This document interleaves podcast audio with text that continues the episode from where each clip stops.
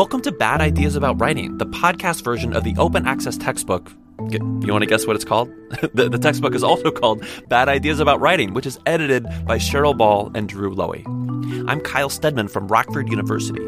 I'm a fan of the book, so I'm taking advantage of its Creative Commons license to read it out loud and distribute it to you for free. This is episode 8. Oh my goodness, episode 8 already. Here's today's bad idea about writing reading and writing are not connected. It's by Ellen C. Carillo. That's right, the second episode in a row by the same author. Exciting. Let's dive in. Since the 1950s, we have been hearing that Johnny can't read. In 1975, Newsweek informed us that Johnny can't write either. Over the years, a range of reasons for Johnny's illiteracy have been offered. Most recently, technology has been named one of the culprits. Johnny spends too much time on the computer and not enough time reading books. He spends so much time texting and tweeting that he has forgotten how to write correctly, how to spell, how to develop ideas in more than 140 characters. Public outcries about literacy, or lack thereof, often lead to a closer look at the education system the public raises questions surrounding why colleges and universities in particular, where Johnny would be expected to gain in depth and comprehensive literacy skills, are not doing a better job. What is often neglected in these public debates about the best way to teach literacy at the college level is that reading and writing are connected practices, and as such, the best way to teach them is together. It is a bad idea to continue privileging writing at the expense of reading.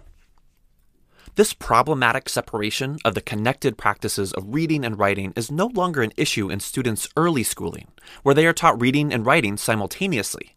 Although it took decades for elementary school teachers and curricula developers to realize that young children need not learn how to read before they learned how to write, language arts instructors now teach reading and writing alongside each other. They do so because research has shown that students learn to read and write better when they are instructed in both simultaneously. This research, for example, shows that students' phonics skills are reinforced when children practice both reading and writing the same words. As they get a little older, students begin to develop an awareness of genres, or types of text, which, like the study of phonics, is also further reinforced by a concurrent focus on reading and writing. As students read or are read to, they learn to recognize typical elements of fiction, which they then imitate in their own writing and stories. Even a two year old who has been read to consistently will recognize that once upon a time indicates the beginning of a story and will often begin that same way when asked to make up his or her own. By the time students arrive in college, stories beginning with once upon a time are long gone, and in their place are difficult and dense texts, often multimedia texts, from a range of fields, each with its own set of conventions. Instead of drawing on models of early literacy education that focus on teaching reading and writing simultaneously, colleges and universities largely privilege writing over reading. This hierarchy is evidenced by the universal first year writing requirement in American colleges and universities, as well as by writing across the curriculum programs. The integrated approach to teaching reading and writing falls away to students' peril and causes great frustration in the professors who often attribute students' struggles in their courses to poor writing ability, when these problems are often related to students' reading difficulties. While students' eyes may make their way over every word, that does not mean that students have comprehended a text or that they are prepared to successfully complete the writing tasks associated with the reading, which often involves summary, analysis, interpretation, and evaluation. More importantly, if students are not given the opportunity to continue working on their reading throughout their college careers, they may struggle analyzing, interpreting, and evaluating all that surrounds them, since comprehension is a crucial step toward these more advanced interpretive practices.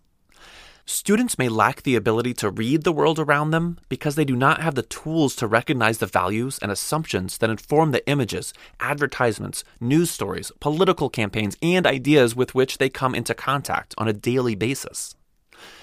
By not focusing on reading as an equally creative and active enterprise as writing, very much writing's counterpart in the creation of meaning, colleges and universities are potentially producing students or citizens who think reading is passive. These students might blindly accept whatever comes their way rather than actively engaging ideas, asking questions, and seeking out multiple perspectives. Although writing is more often thought of as a creative act, reading is just as creative. When one writes, one is creating meaning by putting words and ideas together. When one reads, the same thing is happening. Although someone else has already put the words and ideas together, the reader interacts with those and creates meaning by bringing her perspective, personal experiences, and background to what literary scholar Louise Rosenblatt has called the transaction between the text and reader. This is why a few people might read the same novel, but each takes something different from it. That personal transaction with the text has affected how each reader creates meaning. When reading and writing are taught alongside each other in the college level classroom, students can gain practice experiencing and relishing in opportunities to create meaning, not just through writing, but through reading everything from print texts to art to websites to national news events, all of which they will continue to engage beyond school focusing on active reading approaches, including everything from comprehension strategies to ways of determining something's inherent values and biases to productive methods of responding, is crucial if students are going to leave post secondary institutions prepared to be informed, aware, and engaged citizens. Unfortunately, there is still a great deal of work to be done since recent studies, such as the Citation Project, a multi institutional and empirical research project, show that students' reading abilities are largely underdeveloped. This research seeks to understand how students read sources and use them in their writing. With less than 10% of students using summary in their writing, as opposed to paraphrasing, copying, and citing, Scholar Rebecca Moore Howard and her colleagues noted that their findings raise questions about students' abilities to understand what they are reading. Recent studies from education testing services have corroborated these findings, as did findings from studies conducted by ACT Inc. and the Pew Charitable Trust, which found that close to half of the college students in their samples did not meet minimum benchmarks for literacy or lacked reading proficiency. These deficiencies are major problems, particularly in this digital age, for, as literacy scholar Donald Leu and his colleagues have pointed out, foundational literacies such as reading and writing print text will continue to play a crucial role, and maybe even a more essential role, in this digital age because of the proliferation of information. Because there is so much at stake, educators and the public must keep the connections between reading and writing in mind as we continue to engage in debates about the best practices for teaching literacy. The value of literacy undoubtedly extends far beyond school. To read and to write is to create, to interpret. If education is, in fact, a means to preparing citizens to function and participate within a democracy, then reading and writing and the interpretive skills they inculcate are crucial. As research has shown, teaching them alongside each other reinforces both skills. Even if we want to be a bit cynical and argue that post secondary education has become nothing more than a necessary but burdensome step to gaining employment, both reading and writing are still just as important. A 2011 survey found that 86% of corporate recruiters said strong communication skills were a priority, well ahead of the next skill. In a 2013 survey of 318 employers published by the Association of American Colleges and Universities, 80% of employers said that colleges should focus more on written and oral communication. In these and similar studies, communication is defined by reading and writing abilities. Employers want to hire people who can communicate effectively, and despite our culture's recent celebration of all things STEM, many employers continue to vocalize the importance of effective communication skills. Teaching reading and writing together will help students become more proficient in both. Developing those communication skills means that those of us within education should look at the curricula we teach and or administer and ask ourselves if we have fallen into the trap of compartmentalizing reading and writing to the detriment of our students. If we have, we must ask ourselves, how might we better integrate attention to both reading and writing in order to enrich the literacy education we are providing? We must not assume that simply exposing students to texts of all kinds and across all media will automatically result in comprehension. Instructors must deliberately teach students how to actively read the words and images, and by extension, the world around them. Instructors must do so not only so students can succeed in their courses, but so that students can be prepared to actively engage in the complex interpretive work that is expected of citizens in an information rich culture. We are all encountering more text and visual images than ever before. There's a great deal at stake if we don't take the opportunity to teach active reading alongside writing. Instructors need to teach students different strategies for reading the complex texts they will encounter throughout their academic careers and in the world. One of these strategies might be rhetorical reading, wherein readers pay particular attention to how a text is working on them, persuading them. A better understanding of this as a reader can also support students' writing as they develop their own arguments. Instructors might also provide a strategy such as reading like a writer, wherein readers notice the choices a writer has made and understands the relevance of those choices to their own writing.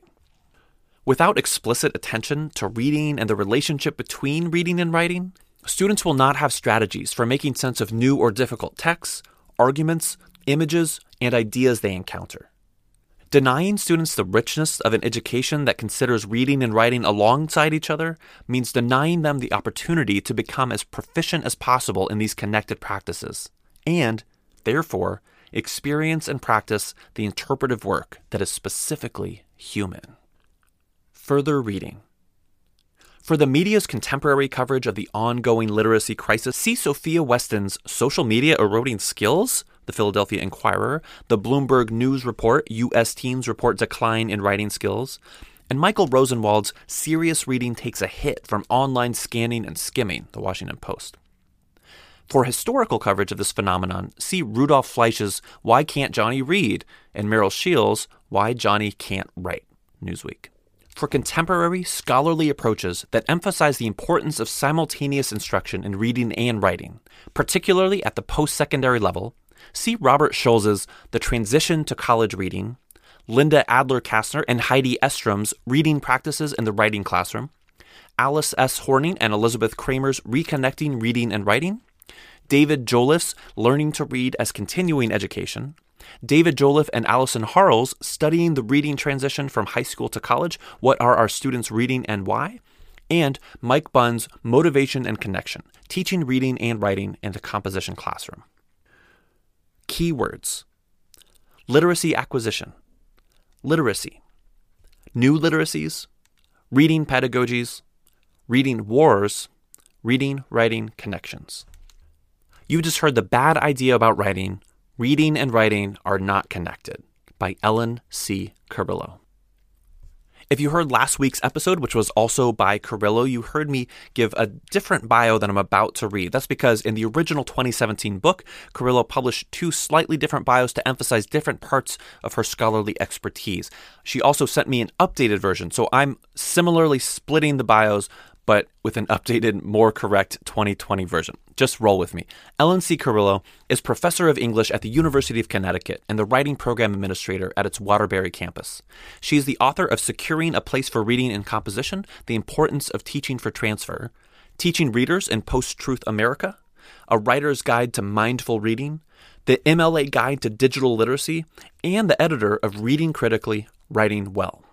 Ellen has earned grants to conduct research on reading writing connections in the classroom and regularly presents her findings and scholarship at national conferences.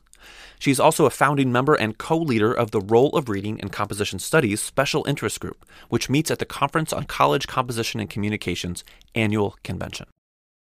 This episode is brought to you by Visit Williamsburg. In Williamsburg, Virginia, there's never too much of a good thing. Whether you're a foodie, a golfer, a history buff, a shopaholic, an outdoor enthusiast, or a thrill seeker, you'll find what you came for here and more. So ask yourself, what is it you want? Discover Williamsburg and plan your trip at visitwilliamsburg.com.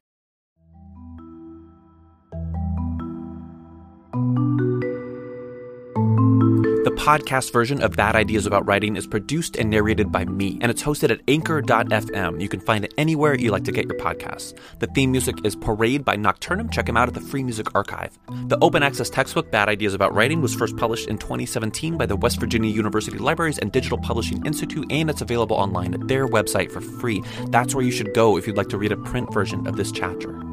Both the podcast and the book are published under a Creative Commons Attribution license, which, which means that you can freely distribute and remix both of them as long as you attribute the authors. Thanks to Cheryl Ball and Drew Loewe and to all the authors in this awesome collection. I'm Kyle Stedman. I'm on Twitter at kstedman, and I live in Rockford, Illinois, where I swear a tree that was green yesterday is starting to show like kind of halfway reddishness stuff. Is that coming? Is it fall already? Do I smell pumpkin in the air? This is wild. Okay, thanks for listening.